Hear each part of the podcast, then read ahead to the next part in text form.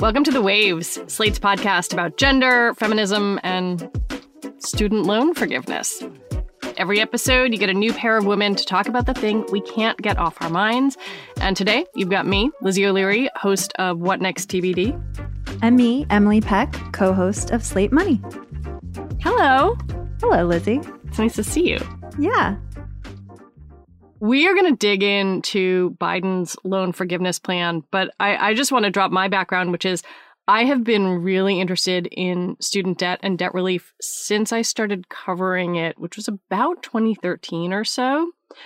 And that reporting really upended a lot of, I think, my assumptions about debt, who has it, what it looks like, how much there is. And by that point, I, I had paid off my grad school loans. I did not have undergrad loans, uh, thanks to my parents and, and my grandfather.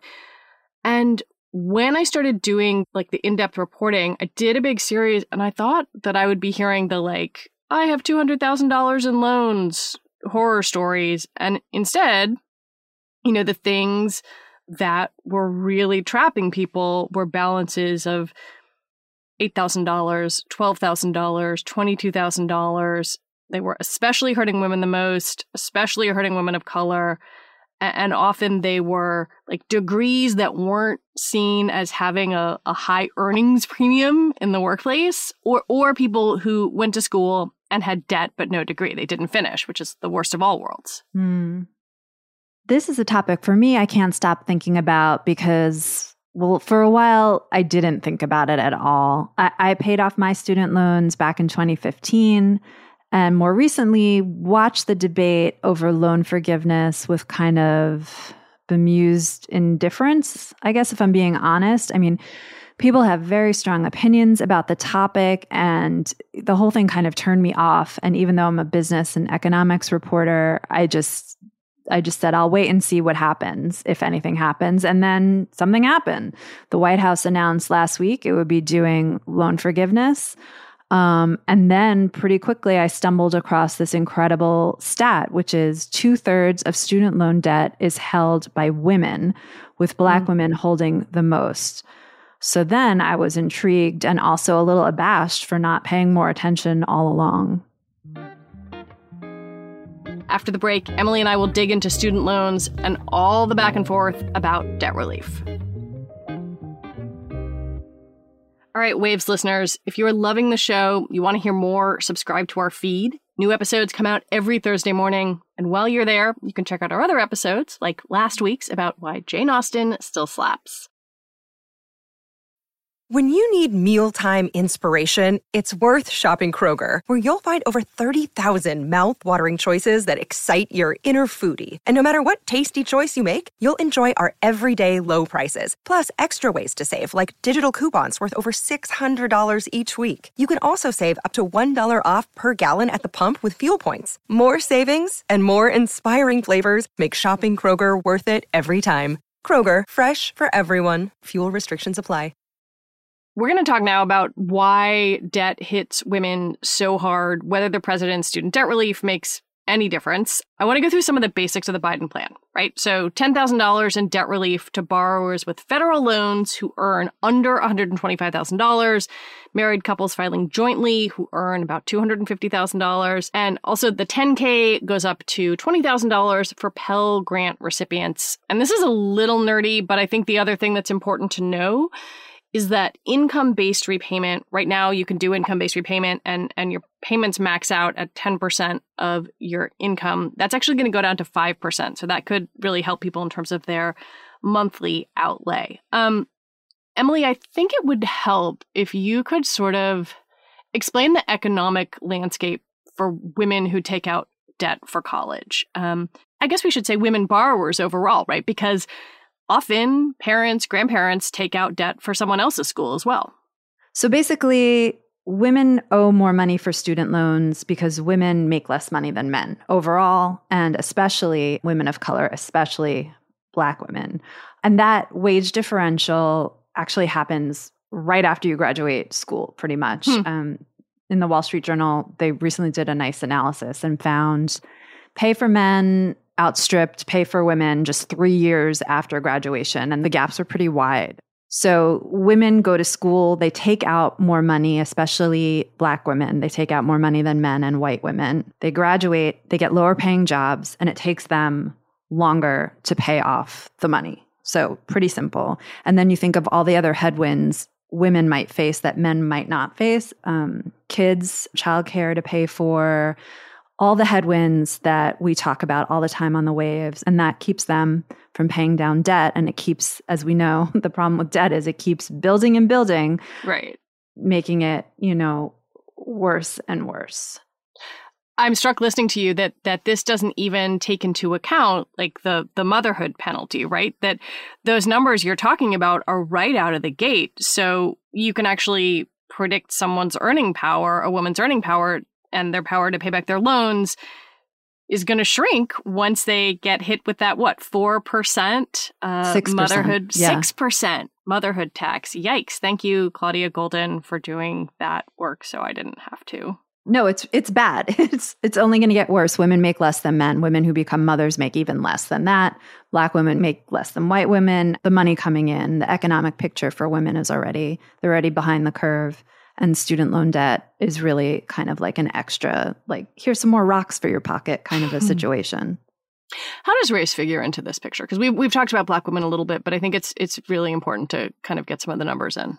I think what's important to say at the outset when we're talking about race is that overall white wealth outstrips black wealth by many many factors it's it's astounding white people just have far more wealth so when you're ready to go to college if you're in a white family you're going to get more financial support than if you're in a black family typically so we know that black recipients of bachelor's degrees borrow $40,000 or more compared to i think 18,000 for all graduates and they have higher default rates.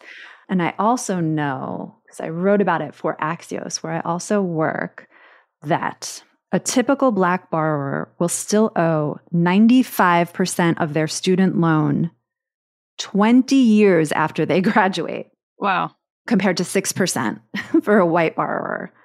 And um, there's a good piece in the Associated Press actually about this that made one interesting point, which is that because a lot of these black borrowers are coming from families with less wealth, when they finish school, if they finish school, not all student loan borrowers finish, they might be able to make more money, but because their family's going to need that money also. So there's one woman told the AP, she said, you're ensuring that your little brothers and sisters have what they need for school. You're helping parents pay off their rent, their house. So your quote unquote wealth doesn't even have time to be built because you're trying to help your family survive. So it's like what we were talking about women, you know, paying for their own children. They're also, in some cases, having to keep their families afloat as well. Not in every case, but a lot. And I think this is a thing that you see get maybe glossed over in some of the conversations about student debt because people are looking at income. Like a lot of these numbers that we look at are parsed out by income, but in reality, taking the wealth picture rather than income gives you like a much broader sense, right? Like you might be earning a $100,000, but if that $100,000 is going to, you know, your family, your parents, a lot of other expenses versus someone who has none of those expenses. It's a very, very different picture. Yeah. For young adults coming out of college, making choices about what jobs they take, family wealth makes a big difference because if you know you have that backup, you can make interesting career choices. Maybe you can take a job that pays less money. You know, mom and dad have their house you know, in Westchester, you can go visit them, whatever. It doesn't matter. You're basically describing me, but I'm and sorry. yes, I could. No, it's there's no. I mean, you know, there's there's no. I'm sorry. Like it is what it is, and I yeah. had the luck and the privilege to be able to do that. Right. Um, And we could say it was unfair, which is a term that people hmm. like to use hmm. about student loan. It relief, was unfair. It is unfair. Yes. So I think if you don't have, you know, the parents' house in the suburbs or you don't have that backup, you're going to make different choices. And the loan just makes it even harder to make those choices with your own long term economic interests in mind. back when I was reporting on this a lot, one of the people whose work I read often was Judith Scott Clayton, who's a, a professor at Columbia. And, you know, her studies show that Black graduates, and we're talking graduates, have nearly $25,000 more student loan debt than their white peers, which is another just like bah, statistic. I think, I mean, I guess like pretty much every issue, the scaffolding of the student debt debate is built on you know the the bedrock of like american inequality right it's not that yes. hard to see where these fault lines are going to fall and it helps you understand why the congressional black caucus was pushing for $50,000 in debt relief for example rather than what the biden administration went with yeah all the economic inequities and biases americans face broadly come to a head here with student loans? I think, in particular, because, you know, a lot of people were told student debt is good debt, right? This is debt that if you take it on, it's going to help you get a better job, a better salary. And, like, yes, that is true. The median earnings of graduates are higher than than people who do not hold a college degree but it's unclear whether that debt really is good debt. I think a lot of people would argue otherwise at this point. You are better off taking out the debt, I think, unless you go to a for profit college, which we're probably not going to talk about too much, but that's bad. don't do that. Guys, don't do that if you're listening and you haven't gone to school yet. I think I think this is really important though what you're bringing up Emily is like what kind of schools we're talking about, right? Because the quote unquote college is not one thing. And if you went to four year state school, if you went to a two year program, if you went to a community college, these are all different kinds of schools, right? The, the earnings premium is different depending on where you went and whether you finish. And I think one of the things I'm most interested in this debt relief program is is people who have debt and no degree. And like there are like a couple of different analyses, but that the number is probably somewhere between 30 and 40% of borrowers, which is crazy. Yeah. Yeah, that's the nightmare scenario. You don't get the wage premium, but you still owe the money. And that is horrible to pay back. I spoke to one guy recently. He dropped out of college after two years, and his loan payments were, he said, only $100 a month. And he couldn't afford to pay them. Oof. He was making like around 30000 a year. And he was like, if it comes down to rent, and these payments. Like I'm not making the payments. Right, and luckily he hasn't. I mean, no one's made a payment in a while, thanks to the pandemic moratorium on loan payments. But yeah, that's the nightmare. You can't get the premium. To come back to to sort of like the central tenet of what we're talking about, those borrowers tend to be, you know, in, in loan parlance, non-traditional, which means women, often mothers, maybe they're a little older. They realize that it would be really helpful to have a college degree or or a trade school degree, right? Like to even get in that room with the white dude who didn't go to college, it really helps to have the credential. And so maybe you went back to school when your kid was 2 to try to do that, but you couldn't finish for whatever reason, cost of childcare, who knows. And now you're the worst off, debt, no degree. Yeah, and that's a, a really important point to emphasize, Lizzie. You were making in our Slack conversation earlier that women, people of color, a, a lot of times we need these degrees to get in the room. And it's a shame that it costs even more for those who need it most to obtain. We are going to take a quick break here, but if you want to hear more from Emily and me on another topic, you can check out our Waves Plus segment, Is This Feminist? where today we are debating whether not folding clothes is feminist, is an act of feminism. And please consider supporting the show by joining Slate Plus. Members get benefits like zero ads on any Slate podcast, no paywall on the Slate site, and bonus content of shows like Amicus, Slate Money, that's my show. And of course, this one. To learn more, go to slate.com slash the waves plus. Another day is here, and you're ready for it. What to wear? Check. Breakfast, lunch, and dinner? Check. Planning for what's next and how to save for it? That's where Bank of America can help. For your financial to-dos, Bank of America has experts ready to help get you closer to your goals. Get started at one of our local financial centers or 24-7 in our mobile banking app. Find a location near you at bankofamerica.com slash talk to us. What would you like the power to do? Mobile banking requires downloading the app and is only available for select devices. Message and data rates may apply. Bank of America and a member FDIC. This is the story of the one. As head of maintenance at a concert hall, he knows the show must always go on. That's why he works behind the scenes, ensuring every light is working, the HVAC is humming, and his facility shines. With Grainger's supplies and solutions for every challenge he faces, plus 24 7 customer support, his venue never misses a beat. Call quickgranger.com or just stop by. Grainger, for the ones who get it done. Okay, Emily, I feel like there is no topic that immediately gets people like ready to open up their Twitter and just like fire up their thumbs like student debt. So let's let's talk about the criticism. Um All right, I'm going to do macroeconomic and then we can get into like whining like a small child. The macroeconomic criticism is that this is regressive. So I'm going to read you what the Washington Post editorial board had to say. Widely canceling student loan debt is regressive. It takes money from the broader tax base, mostly made up workers of workers who did not go to college, to subsidize the education debt of people with valuable degrees. Discuss. Ugh, fine. Yes, it probably is a little regressive. Like only 20% of Americans go to college. It's small. Is that okay? Yeah. Sure.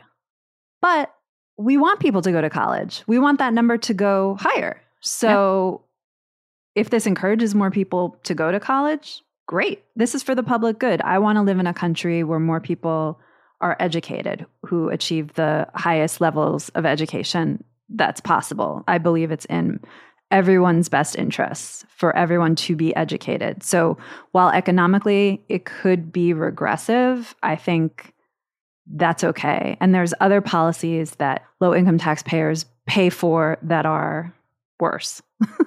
I don't know if that's a okay argument that passes the smell test, but like I'm also funding a corporate tax cut. I'm also funding, you know, mortgage interest tax deduction for rich people. Like there's Huge a- giveaway to affluent people. yeah, like we could really dig in on that. And like there's a lot of other stuff that's way more regressive and worse, I think. All right. How about, and I, I believe this is a Twitter favorite. I paid my loans slash worked my way through school. You should too. Uphill both ways in the snow. I mean, Lizzie, come on. Do you do you subscribe to that one? It's like No. they cured the disease, but no one could have the cure because other people had to be sick. It doesn't even what? No, and I actually find this also to be like a particularly ahistorical piece of criticism. If you if you Mm. worked your way through school or took out loans when you could have a credit for 200 bucks, great. Like that's great.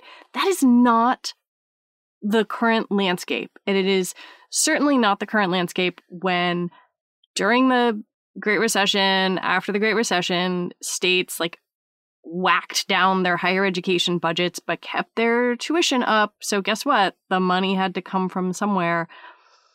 I just feel like that's a criticism that might make sense like in a complete vacuum.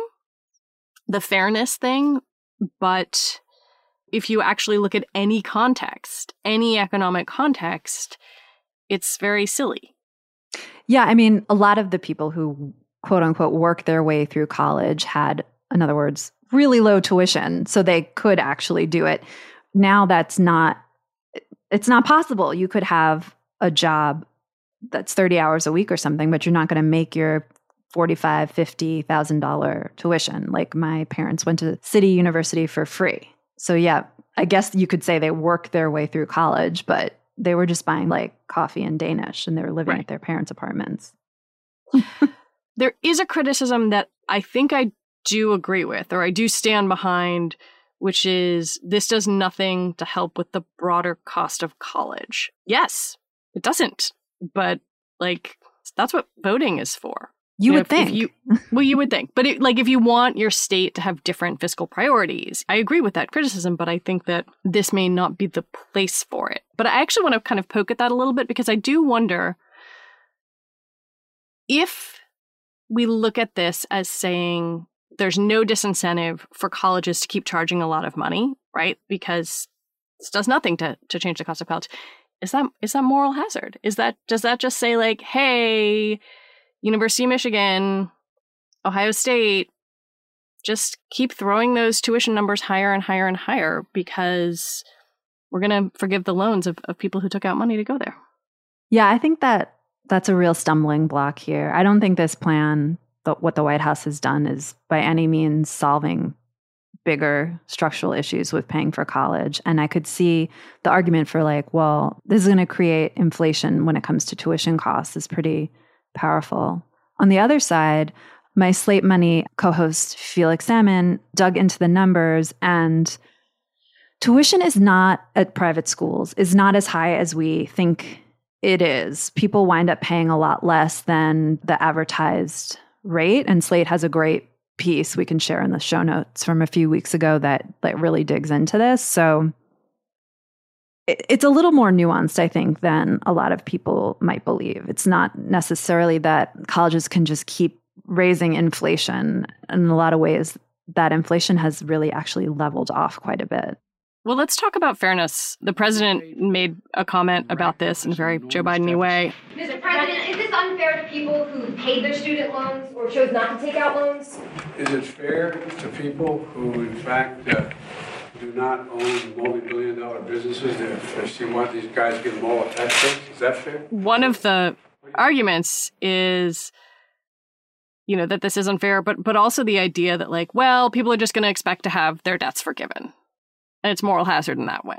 I don't think it's a moral hazard in that way. I mean to back up like i think moral hazard is a phrase that's only ever used when it comes to like normals borrowing money. I first you know came across the moral hazard term during the Great Recession when, you know, a lot of people had been really scammed into taking out crazy loans for houses they really couldn't afford. And there were a lot of people pushing for those loans to be forgiven, et cetera. And I mean, the vitriol against that was pretty intense. It's a moral hazard. We can't do that, blah, blah, blah.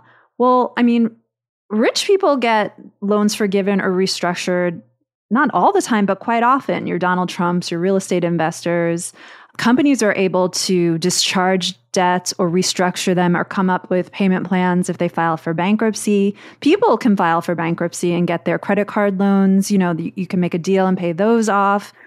Student loans, for some reason, you can't write them off in bankruptcy. They're on this other level, this other plane or something. And to argue that forgiving a little small slice of student loan debt is somehow a moral hazard, I just think it's just it's just a garbage argument. I'm not happy with it. But fine. I will take it seriously for the purposes of this conversation and because I respect Lizzie O'Leary. And if you say maybe it could be a moral hazard, I have to really think about it. And so I tried to.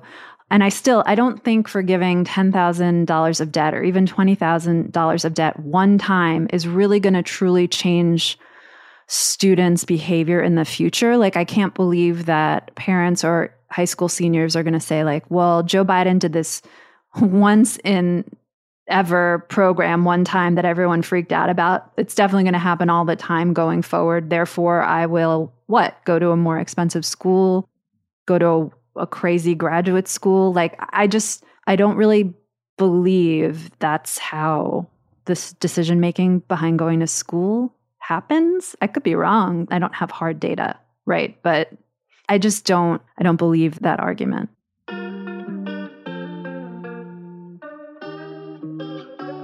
Before we head out, we want to give you some recommendations. Emily, what are you loving right now?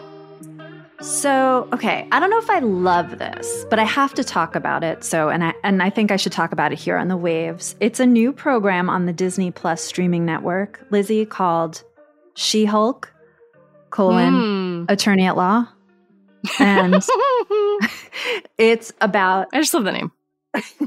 so Tatiana Maslany plays the titular character of She-Hulk, who becomes a Hulk because of, well, you'll just have to watch and see, but she becomes a Hulk, but she wishes to remain an attorney at law and not become a superhero. And it is fun to see a superhero show about a woman and The people who make the show are clearly really into that. At one point, she is talking to her cousin, First Hulk, and he's like, You have to learn how to control your anger. And Tatiana Maslany's like, I'm a woman and I'm a lawyer in a man's world.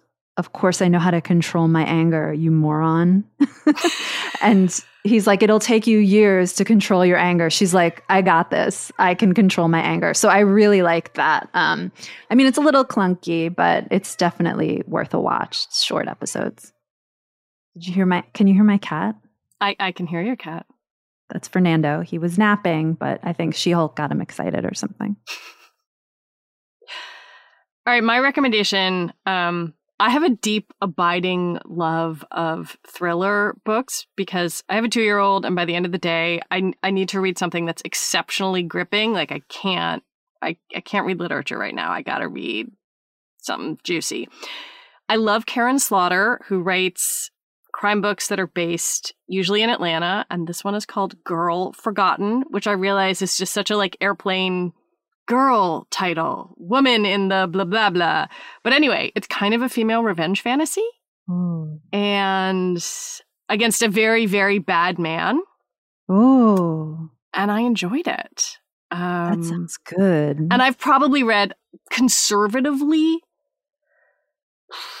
fifteen of her books.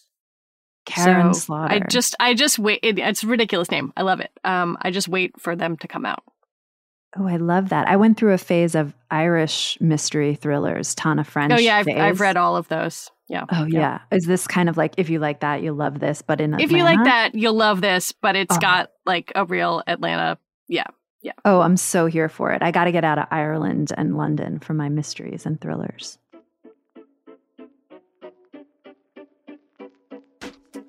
That is our show for this week. The Waves is produced by Shayna Roth. Shannon Paulus is our editorial director. Alicia Montgomery is vice president of audio. This episode, we had some help from Anna Rubinova. We would love to hear from you. You can email us at thewaves at slate.com. The Waves will be back next week. Different hosts, different topics, same time and place.